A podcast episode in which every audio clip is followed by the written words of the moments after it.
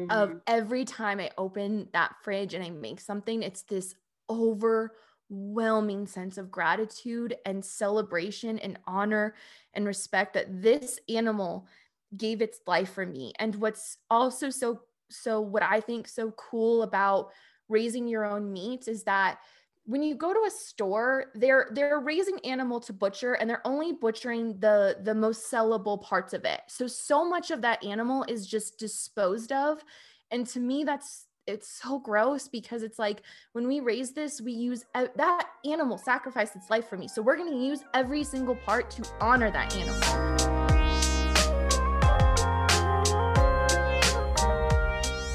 Hey loved ones. Welcome to naked conversations a space for you and I to meditate, strategize, and dream of the tools needed to transform into radical selves. I'm your host, Martisa Williams, free being, radical wayshower, and liberation doula. My purpose is to support the collective on our journey to deeper joy, sweeter justice, and fulfilling presence. So, are you ready to step into your most liberated life yet? Let's get to it.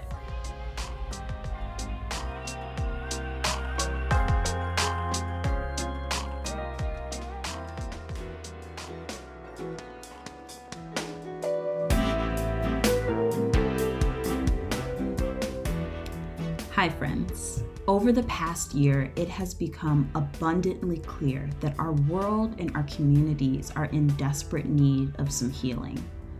Between the state sanctioned murders of dozens of black and brown folks, to climate catastrophe, to the war on folks with uteruses, and all manner of international nightmares, the way we've always done things is killing us.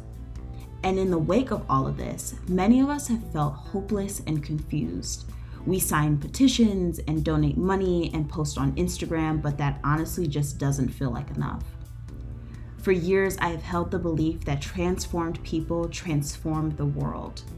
The work of freedom and liberation must be done both from the political side and from the shifting of the individual's heart.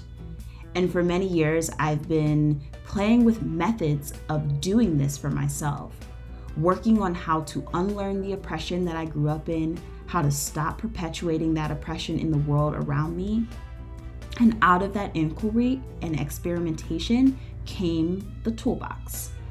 So, the toolbox is an annual membership packed with the tools I've used to make anti oppression a daily practice. With the 12 month membership, you get unlimited access to all of my embodied liberation workshops, presence practices, group coaching, and more. Pre sale of the membership starts now and when you sign up between now and December 31st, you'll receive a free 30 minute one on one coaching session with me, regular group coaching calls exclusively for founding members, a free month when you refer a friend, and access to offer direct feedback on the membership as it grows. In an effort to create accessibility, I'm providing this membership with sliding scale pricing.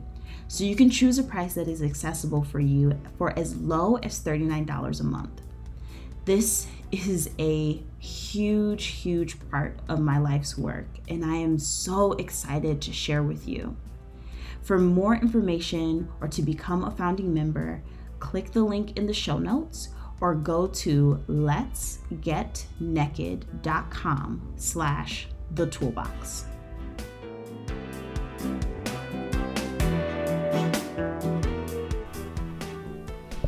Hello, dear ones. Welcome back to our last episode of the season of Naked Con- season 2 of Naked Conversations.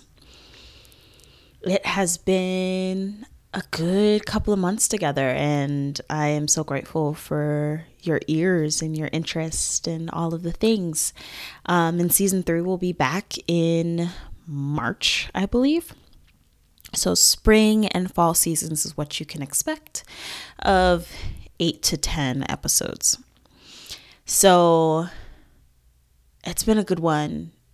I will just say if this podcast has been dear to you and has taught you something, please leave a review for it. Um, it means a lot in like the ratings and how it gets seen and all of that. So it would mean so much to me if you would leave a review, leave five stars, um, any of that. If you would share it to your social media folks and um, text it to a friend all of that would mean a lot to me um, and help us grow and also specifically help us get noticed by bigger and bigger guests.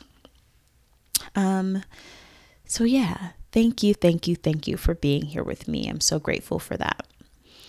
Um, and then the last thing I will say before I get into the show is that the toolbox is still available for pre sale. Um, so if you are interested in being in deeper relationship with me, in um, cultivating a life that is characterized by liberation and freedom and joy, and looking for a way to um, be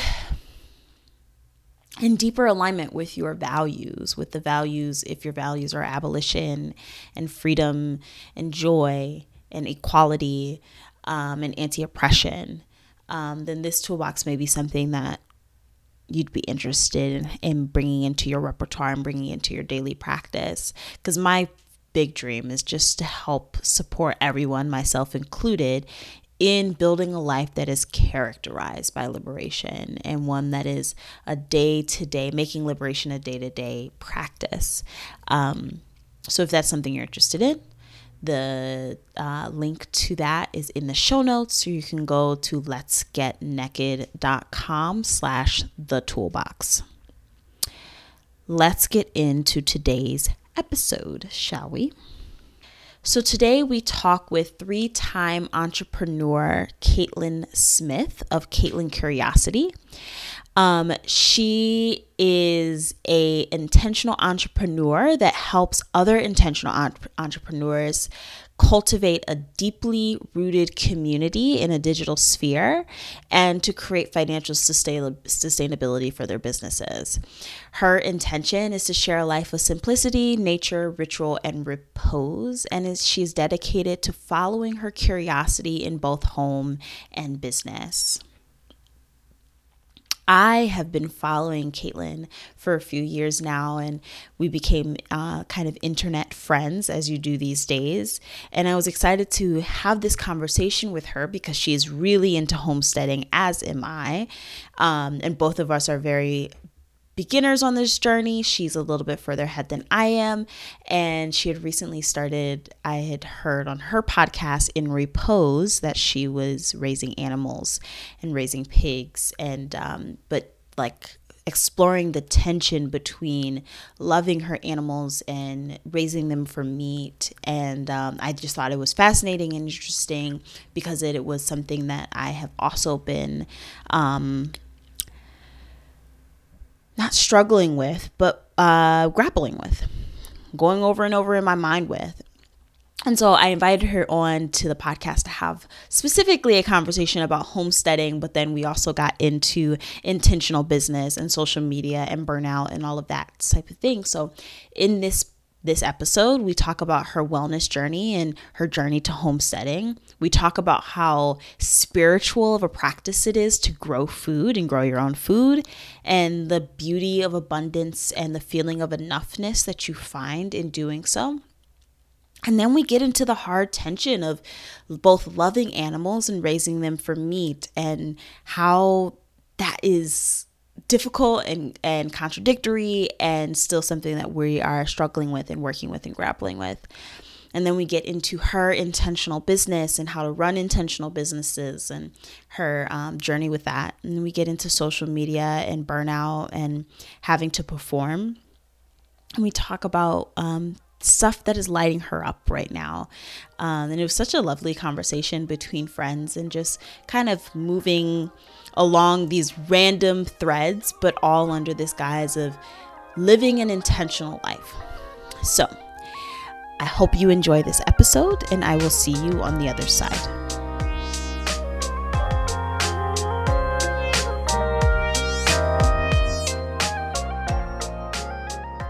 Hello, hello. Hi, Martisa. How are you? Uh, We've been I'm... like talking offline.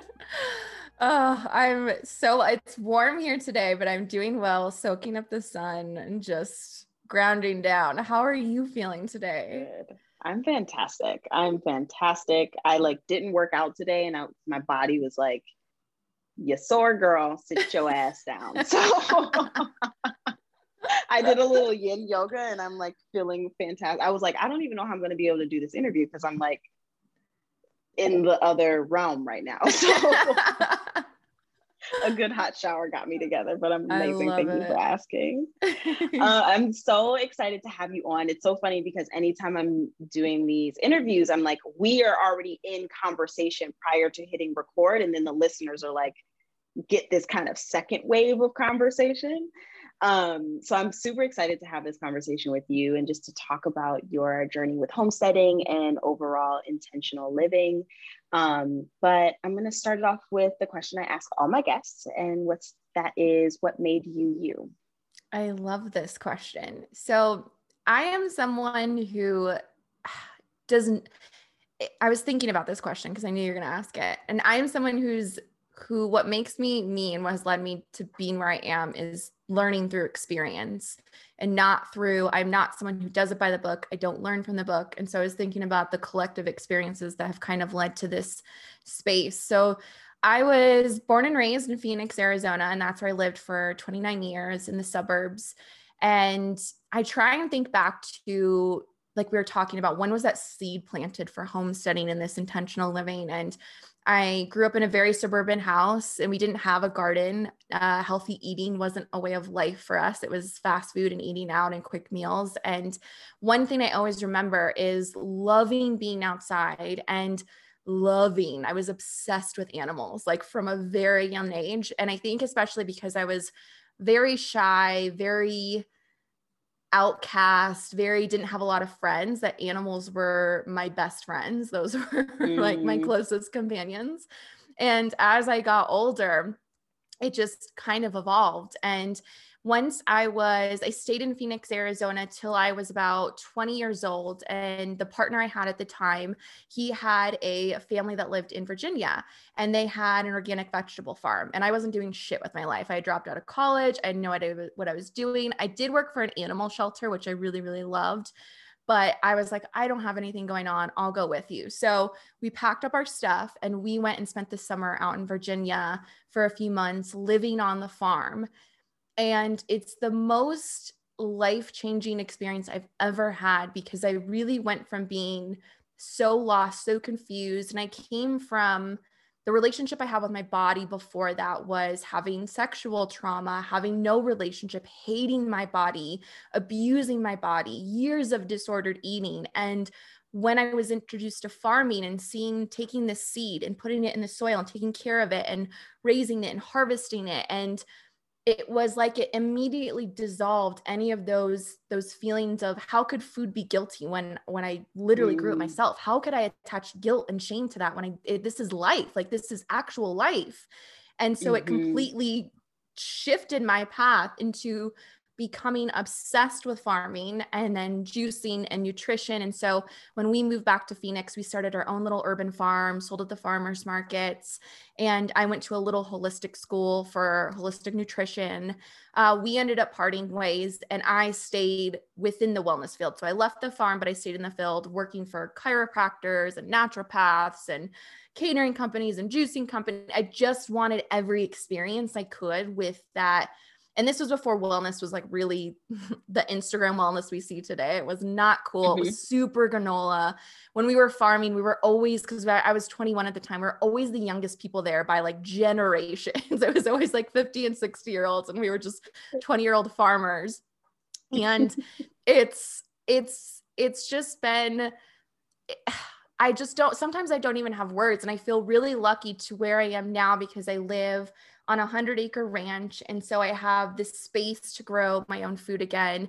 We raised our own pigs last year, which was, I've only ever raised my own vegetables. So, and I've had chickens before for eggs, but we didn't eat them for meat. So, taking that next step into raising an animal and going into it with the intention of, I know what we're going to do at the end of this, but still loving and connecting with that animal every single day up until that point was another one of those experiences that still it's it's so wild to me because it's like I mean, I'm sure you know when you go into the garden or you open up that fridge from like a farmer's market hall, there's just such gratitude with the food that you're mm-hmm. eating. It's mm-hmm. it's so beautiful. And again, like it really, whenever I have those old disorder thoughts come up, it just that's the thing that dissolves it for me is if I'm connecting with my body in a way that feels really good and I'm growing my own food and raising that own food, it just dissolves everything. And yeah, deep, deep, immense gratitude every time I open that fridge. I love that. I love that. I think of, I want to absolutely talk about the raising meat, raising animals for meat purposes. Um, because living in that tension is something that I have been really interested in and kind of living in as well. But um, before we get there, thinking about the gratitude practice of raising food. Like it's huge. It's mm-hmm. huge. Like I can just think about like grabbing a cherry tomato off of one of my vines and thinking like, "Oh my gosh, you know how much work this mm. plant had to put into this one tomato?" And like how like there's like some level of like deep magic in grabbing that tomato off of that vine and tasting it and tasting all of the history of the soil and the work that you put in and the work the sun put in and work that all the microorganisms in the soil put in like it's just insane that we do not have that presence around when we are um, going to grocery store to like grab a, a plastic carton of cherry tomatoes. You know, it's like not the same experience. No, and you know what's so funny is it reminds me of the YouTube channel that we connected over, which is a homesteading yes. YouTube channel, and she had an episode that was like titled "We're Rich in Tomatoes" or something, and and I'm gonna kind of butcher some up what she said, but it was. I, I know I have been at a point where I was I could not afford to just go to the grocery store and get the organic produce and have pounds of it in my house.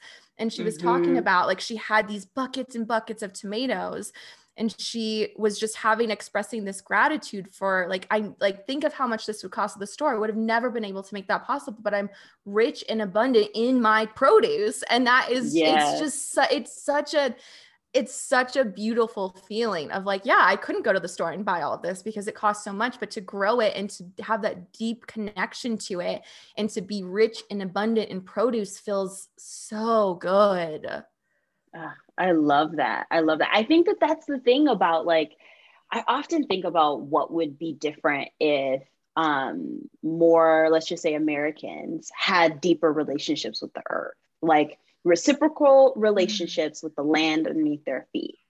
Because i often i like i struggle with like a scarcity mindset often. So like i struggle with like money stuff and blah blah blah blah blah. But there's something about being in the garden. There's something about going for a hike that like soothes that in me in a way that like nothing else has ever. Mm. where it's like the earth is deeply abundant and when we know how to be in reciprocal relationship with it we can like be abundant in produce. We can be abundant in like one day i was out when i lived in new york i was out harvesting mugwort and i was like i've there's like fields of mugwort in here. Like there's just forever. Like i can have medicine forever. But also like I'm grateful because I get to just have enough for me and mm. enough for all the other beings yes. that will partake and enough for the earth to reseed itself. And so there's something so beautiful about that practice and that presence that almost like it's not intellectual.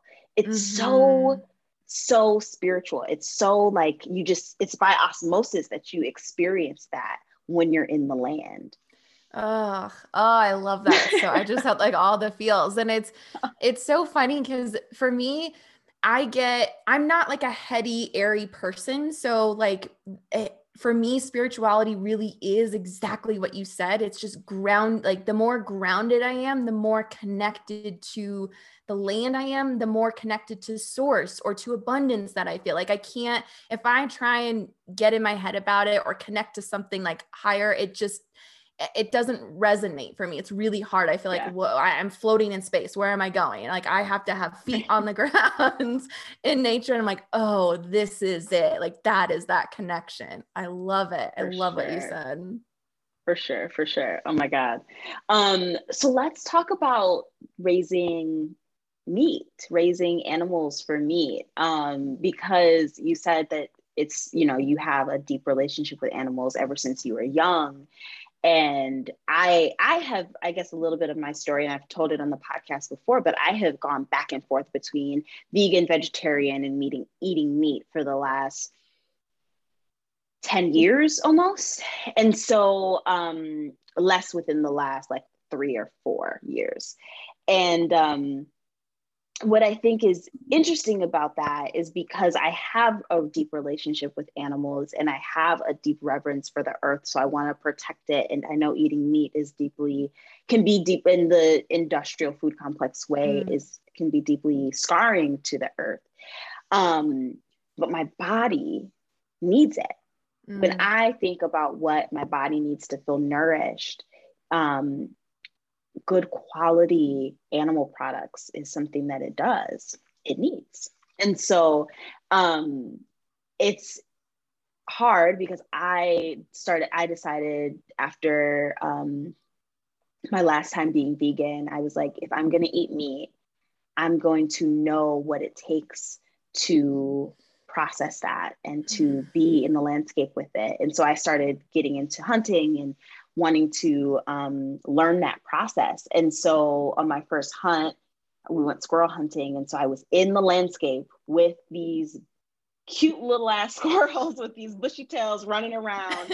and I had to attempt to take one of these squirrels not had to but i was choosing to attempt to take one of these squirrels and like being in that tension of having deep reverence. Like I, my reverence for squirrels heightened through that experience mm. because I had never, like, I just knew them in the east side of Detroit running around trees, going in your trash, whatever. But being in their landscape, it completely changed it for me because I was like, you guys are so smart.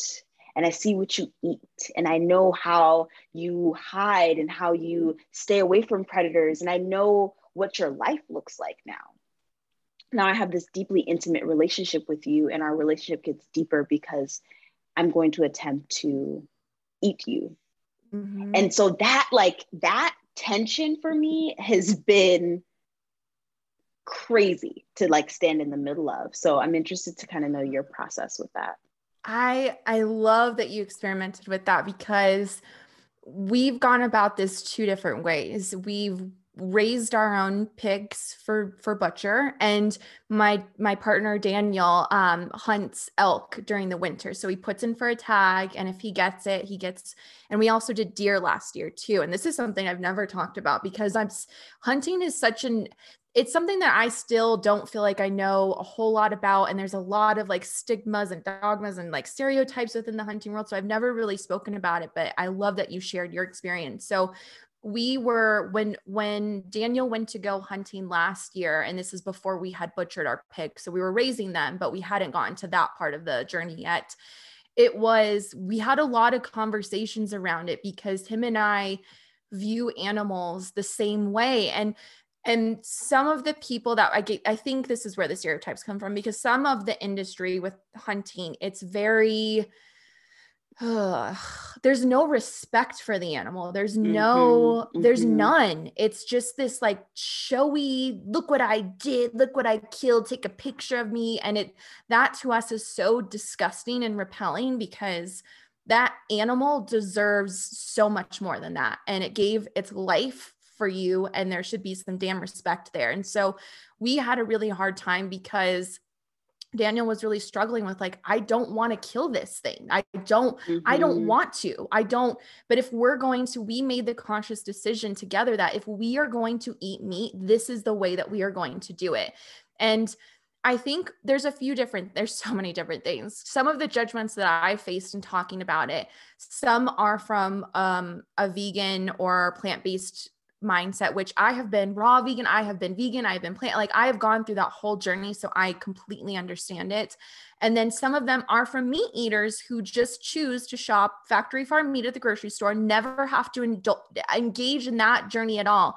And they feel like they're, oh, I could never do what you did. I love animals mm-hmm. too much. And that mm-hmm. was the more mm-hmm. frustrating judgment to deal with yeah. because I'm like, I'm like, you know, that's the easy way out. And I, you know, I get a little fired up about that route.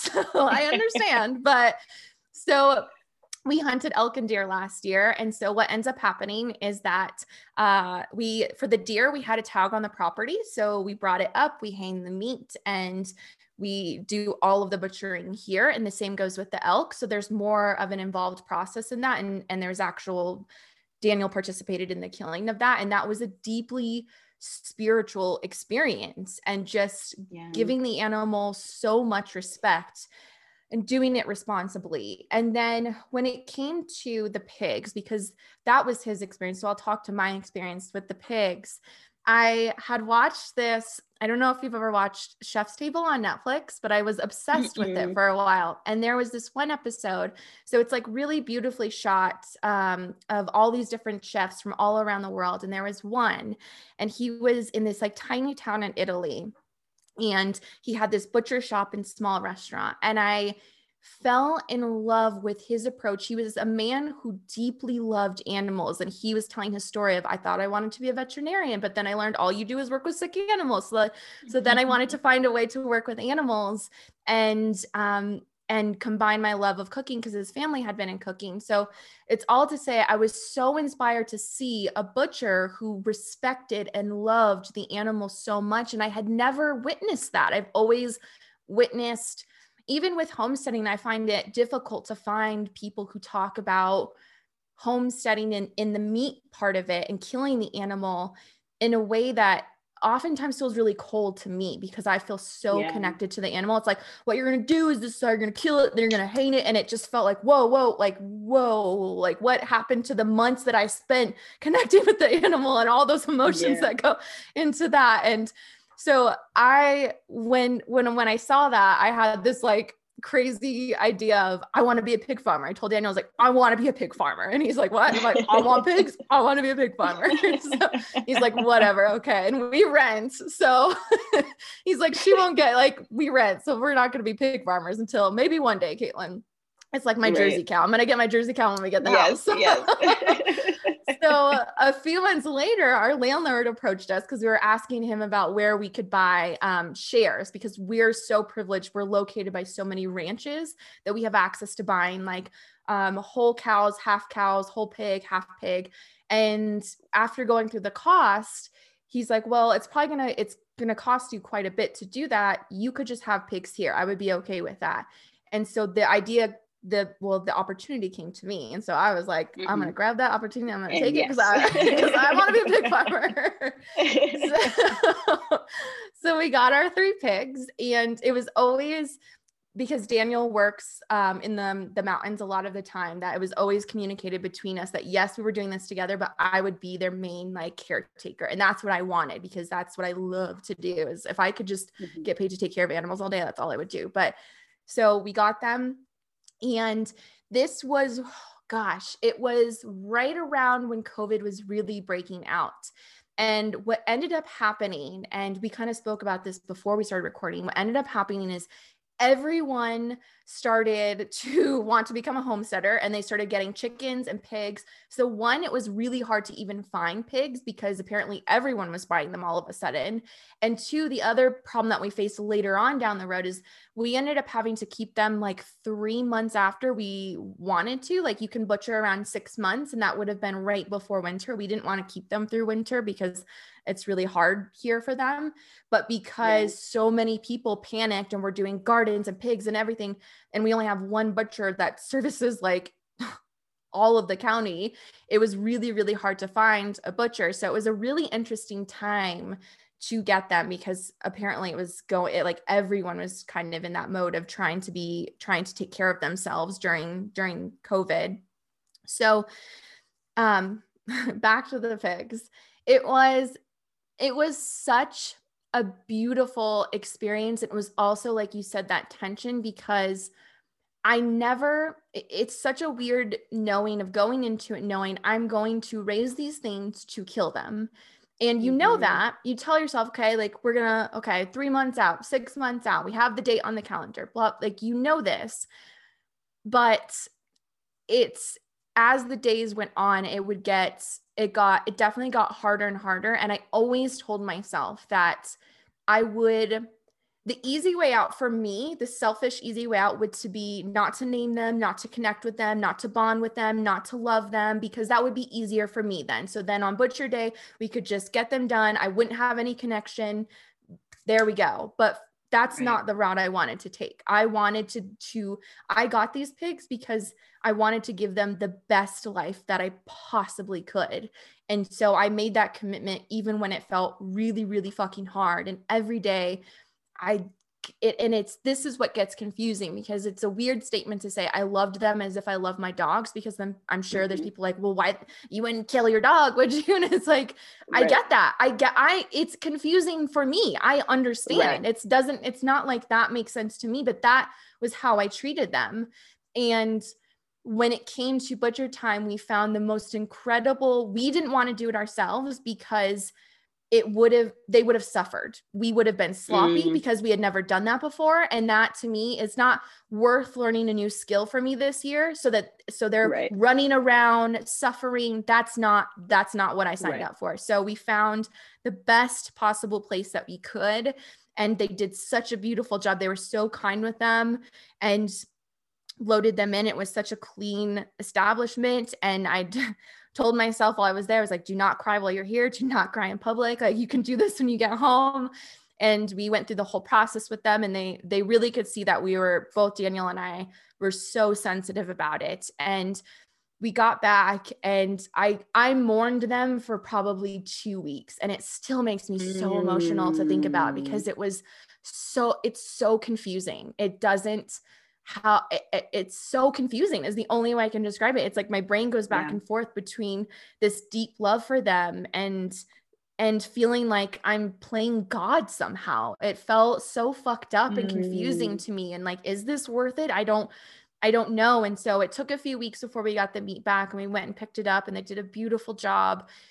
And it was that same sense that I was talking that we were talking about that gratitude when you go to pick a cherry tomato on an even deeper level of mm-hmm. of every time I open that fridge and I make something, it's this overwhelming sense of gratitude and celebration and honor and respect that this animal gave its life for me. And what's also so so what I think so cool about raising your own meat is that when you go to a store they're they're raising animal to butcher and they're only butchering the the most sellable parts of it. So so much of that animal is just disposed of.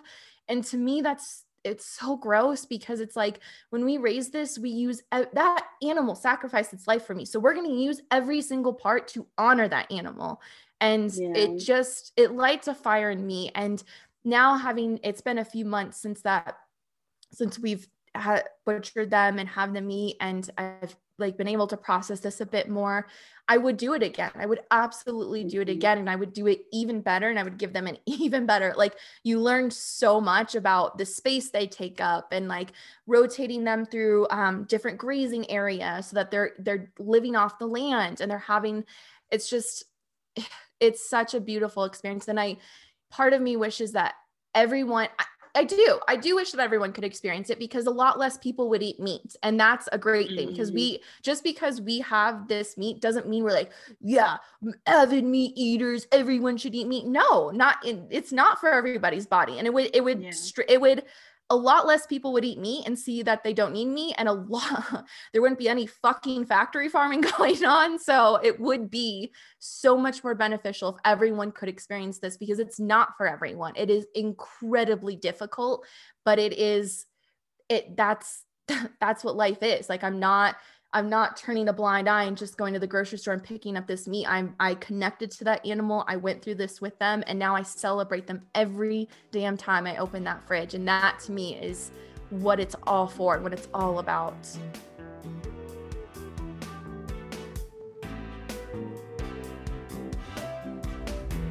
Hi, beautiful ones. I'm pausing this episode quickly to let you know about a couple of ways that you can work with me.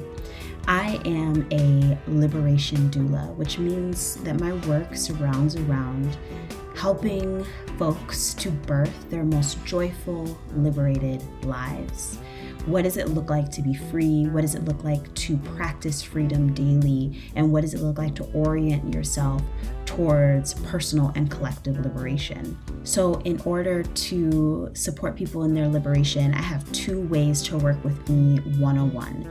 The first is through liberation coaching, which is one off coaching. You can go onto my website and sign up for a uh, session. It's one hour where we can talk about anything that is pressing in your life or that is uh, coming up for you, questions that you want to answer, or something that you want to workshop.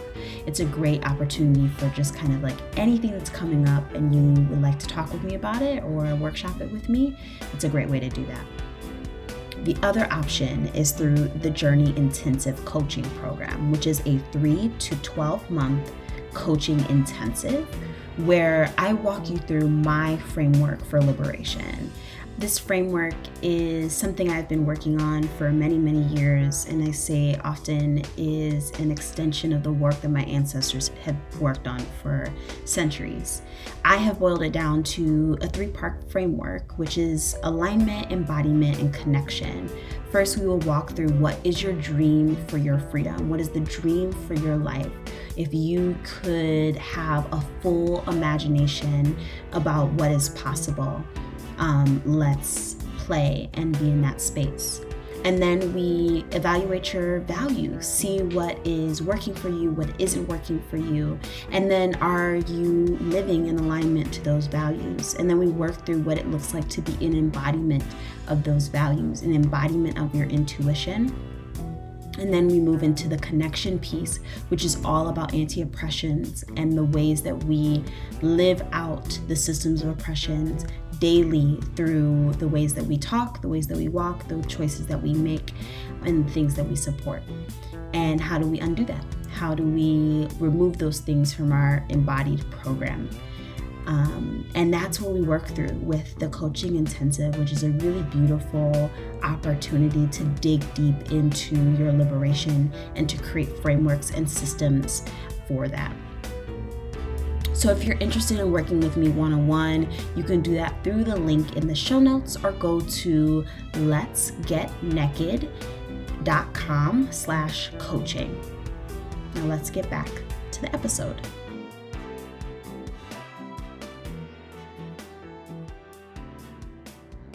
Yeah, I love that. I love that. I love that. I think that like what I was hearing is just like to not get too philosophical here. um, but like we uh, living in that tension, I think is something that in our modern world we have a we don't even have the capacity we don't have the uh, tools to mm. know how to navigate and like you saying like i don't even know like you're like i don't even know i know this sounds contradictory and i don't even know and i'm like can it just be that like at least that was my experience. You like it can just be that like this is messy. And like it's always been messy. Mm. Like we mm. have this idea that like we're we're above the food chain. Yes. You know? Mm. And like few hundred years ago, not the case. Even even just a few hundred years ago within the farming industry, not the case.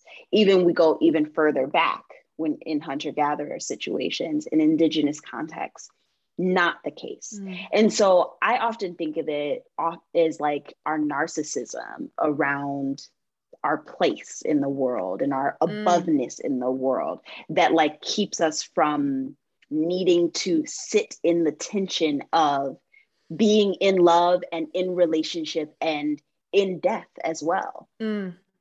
And like, it's hard, it's messy, it's not cute, it's not fun, and it's painful, and that's life. And that's life. Yeah. And that's life. Yes. Yeah. Yep. Oh, I think it's a great, I think it's such a great like practice.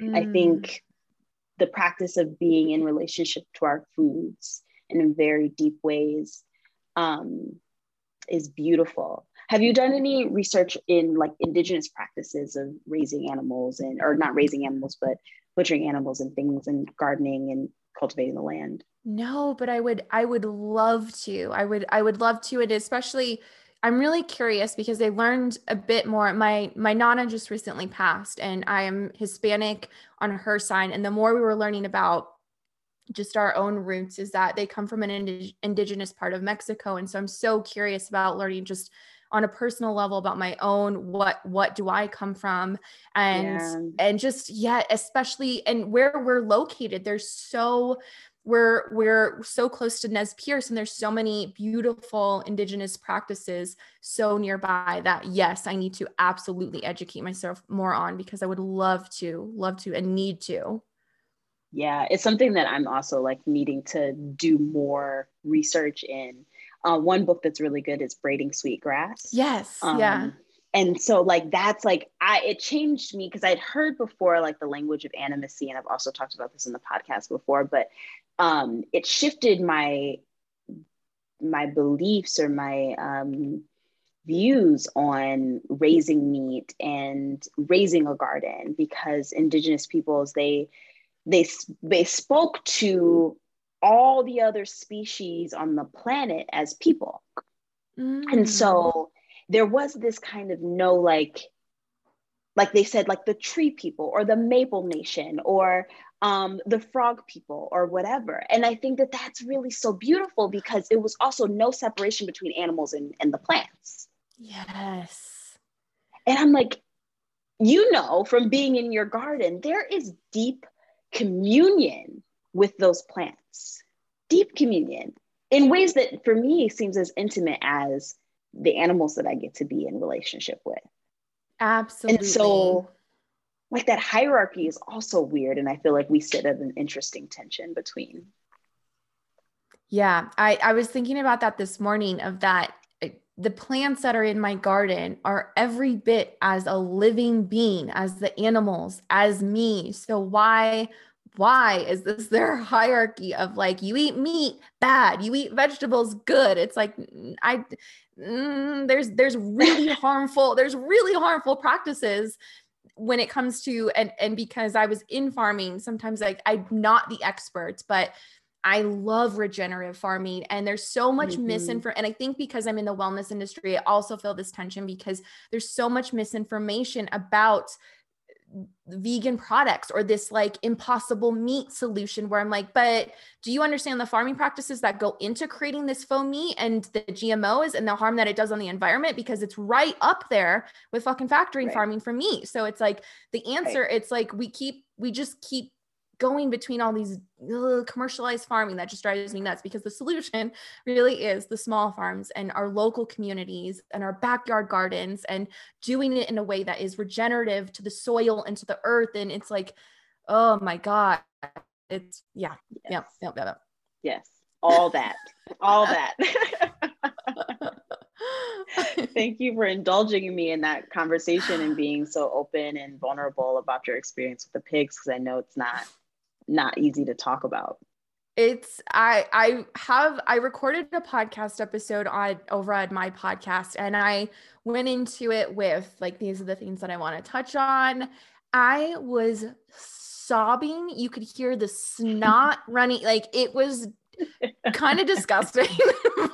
But i was like but this is i don't see this in the homesteading world. I don't see this in the like i don't see this is what i feel. And if it if it cracks the door open even just a little bit for someone else of like i love animals but i also know that meat, meat works with my body. So how do i where Mhm. like you said having more acceptance of that tension of this is messy, this is hard, but this is life. And so yeah. I just left it as it was. And it was really, I got to have some really cool conversations with people who were especially like very vegan, plant based animal lovers who are like, wow, I never thought about it like that. I never mm. thought someone mm. who butchers their own meat also simultaneously loved that thing. And thank you so much yeah. for sharing that. And like, that's what we're here to do with these conversations that feel messy and hard and confusing and tense. It's like, no, that that's it. That's you're right. We always we want this like it's like this constant labeling in boxes and I want it to be like black or white, but it's like, no, life is the gray area. That is, we yes. are in the gray area almost at all times. Yes. yes, yes, absolutely. And it was a beautiful episode. Like any listeners, please go over and listen to Caitlin's episode um, on her podcast in repose. Um, all that will be linked in the show notes and things. But um, because it was beautiful, like to hear you be in an emotional space around that. Again it is the life. It is the the beauty and the pain and the grief and all of that. And um i think where we have misstepped we've had the misstep is thinking that it needs to be clean or we need to be detached from it. And like mm. i actually just think we need to be so fully in all of that um to honor it in the ways that it's supposed to be honored. Um to shift a little bit let's talk about intentional living in other areas. What how are you living intentionally these days um, from your business to your coffee tonics to your food to all of it? Like tell me what's really getting you going in that world right now. Oh my gosh. So i'll start with business because those are always like the two business and home. Business and home are the things that i obsess about. So i eh, okay. In the business right now i I am someone who kind of like swaying on the pendulum of I've been in the world of entrepreneurship for 10 years and in the industry of wellness for 10 years. And so I would go from one side of the extreme of like, I'm only going to create from a place of intuition and like what feels good to me. And I would put something out into the world and it would fucking fail and I wouldn't be able to pay my rent and I wouldn't be able to put food on my table. And so I was like, oh, and I did that for a really long time. And then I would try and follow other people's rules of like, you're just not listening in these ways or you're just not doing it in these ways. So I went on that journey for a long time. And then I swung to the other end of the spectrum. It's like, well, I'm going to research SEO and sales funnels and systems and strategies. And that worked because they work, but it was still mm-hmm. missing that, that, that energy component that the part that makes me me that that intuition that whatever you want to call it and so I've combined them both in my business where it's like we celebrate our intuition and what lights us up and what feels good and we only create from from that organic place is what I like to call it.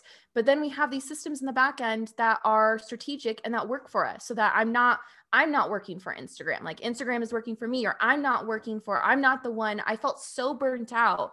And I think it's such a weird I know when I first moved here because I came from such a big city to a town of 200 people and being fully in nature I I had this like again I was like swinging to extremes of oh, I don't want anything to do with technology. I don't want I just want to be here with, with my blue light blockers, my incandescent light bulbs and grounded in the earth and like fuck technology.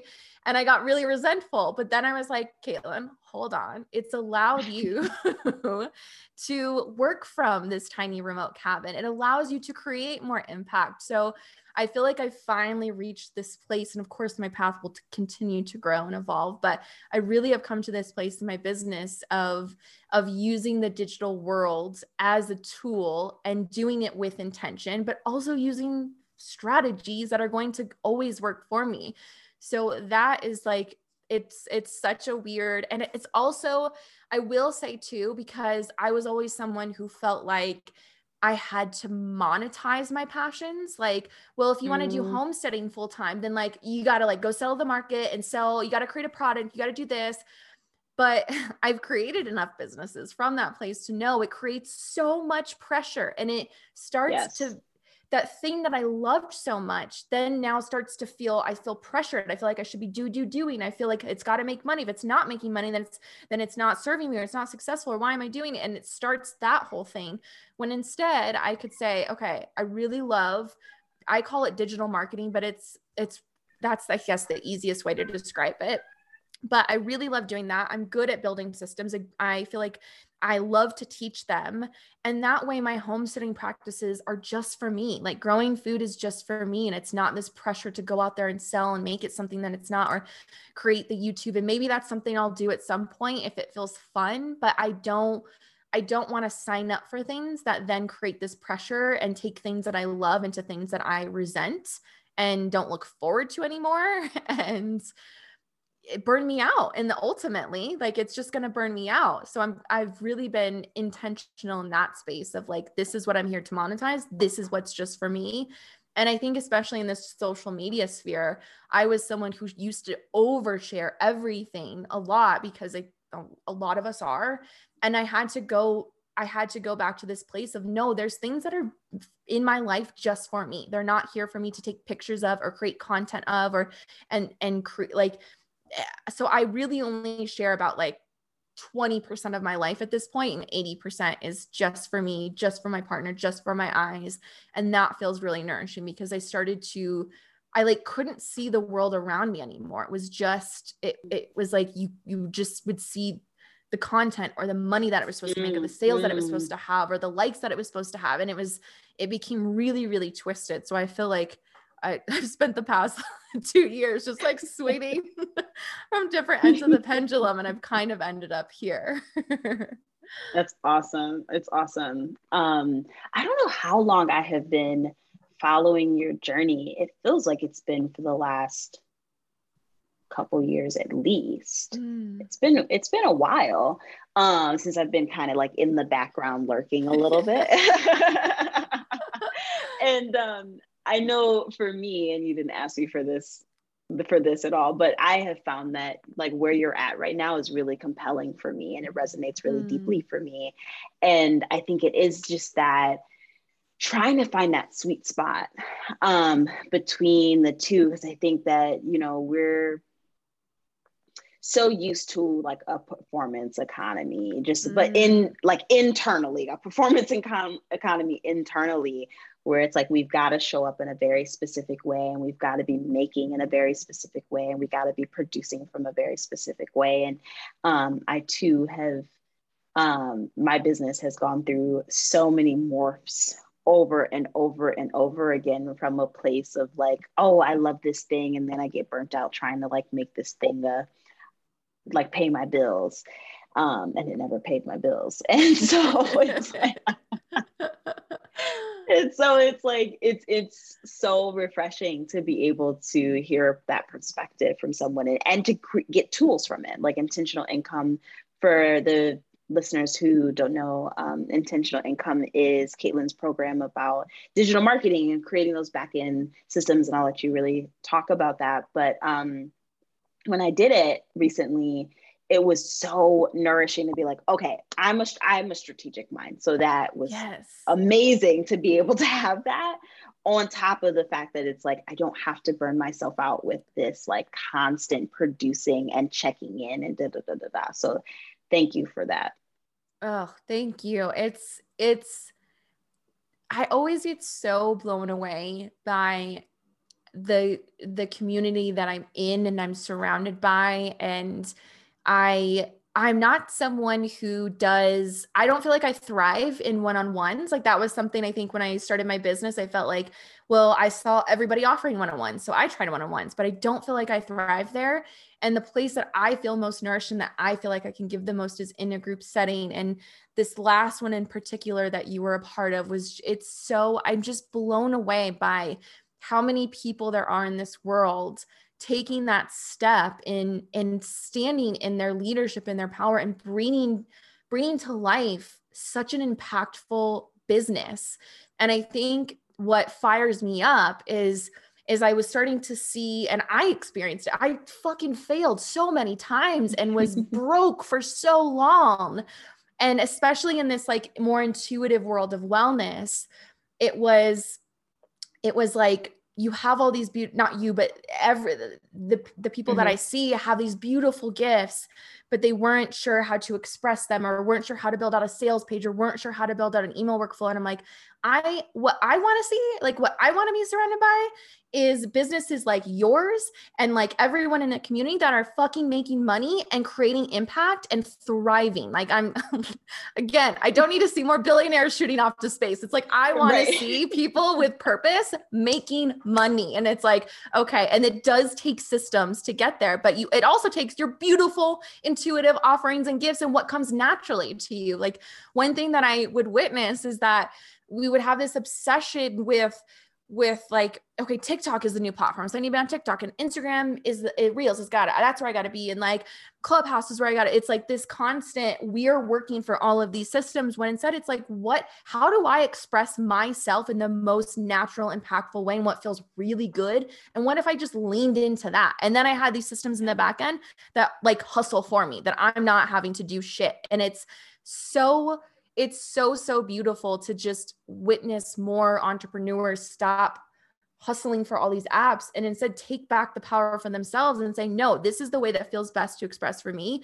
And they lean into that and and to just i just want to see more of us getting paid. Like at the end of the day it's like i just want to see more of us getting paid. And so they're they're yes that's it. I just want to be surrounded by more of our businesses truly. Yes yes i love that so much. I love love love that so much um, what else in the intentional realm? Like, talk to me about what's lighting you up right now and making you super giddy. Oh my goodness. It's the thing that I'm obsessed with, truly. Is so we're my partner and I are buying our first house together, and that is such a process. And it's it's a horrible time in the market. It's really hard. Everything's overpriced. Yes, but I am so hopeful and so I have waited I've waited so long. this is like another thing that with my business is like I never wanted to scale like my intention in scaling my business wasn't more overhead more people more more more more things more material objects like truly my goal when i think of scaling my business is I want to make money so I can spend my days homesteading and building and like milking the cow and making the freaking butter and collecting the eggs and yes. tending to the garden and perhaps raising some children. But for now, the animals are like my first and foremost dream.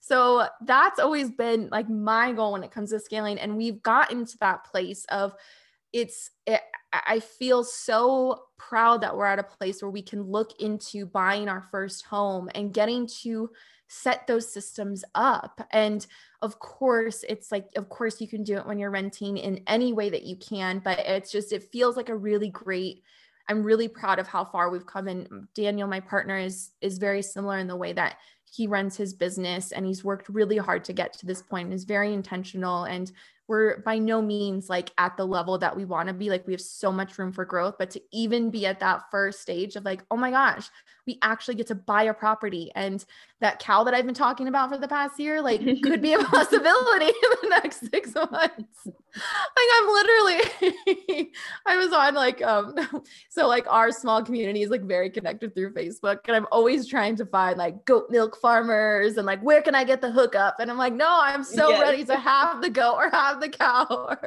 yes. so we're in the yes. we're in the home buying process and just thinking about the greenhouse and it's just it feels so so so so good and maybe that's like a very selfish answer of like that's where i'm at intentionally but and then just that's the great. business the business is this is the first time truly in my business that i feel that the foundations are set that's taken it's taken so long and some people are really quick to that point and i was not and it will forever evolve and grow but to feel it's I, again to use that word i feel at this place of being really grounded of like we get to set mm-hmm. some roots with this house that we're buying.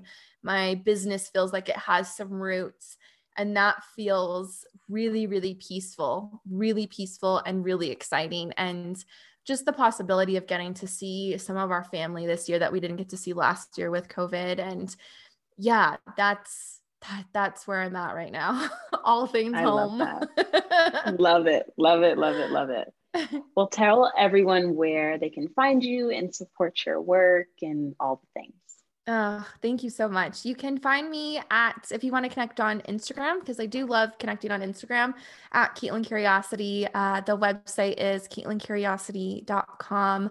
Or if you love podcasts and you like conversational podcasts that are all over the place, I do that pretty well over on In Repose. It's just, it's a space for us to talk about all things intentional living and i actually i would love to have you on too because i just feel like i i just want to hear i just want to have more conversations like this that feel good and are real and authentic and messy and uh, again like that's what life is about and it feels so good to talk about it from that place and i think especially I, I know for myself for so long like i wanted to put myself in that box within the wellness industry of like this perfection this ultimate perfection. And like i'm not that person. And it's it's so yeah. it feels so good to celebrate the imperfection and the messiness and the yeah just that just that's what life is. And it feels really really good to have conversations. So thank you so so much for having me on because this is so much fun. Yes. thank you for coming. Thank you thank you thank you.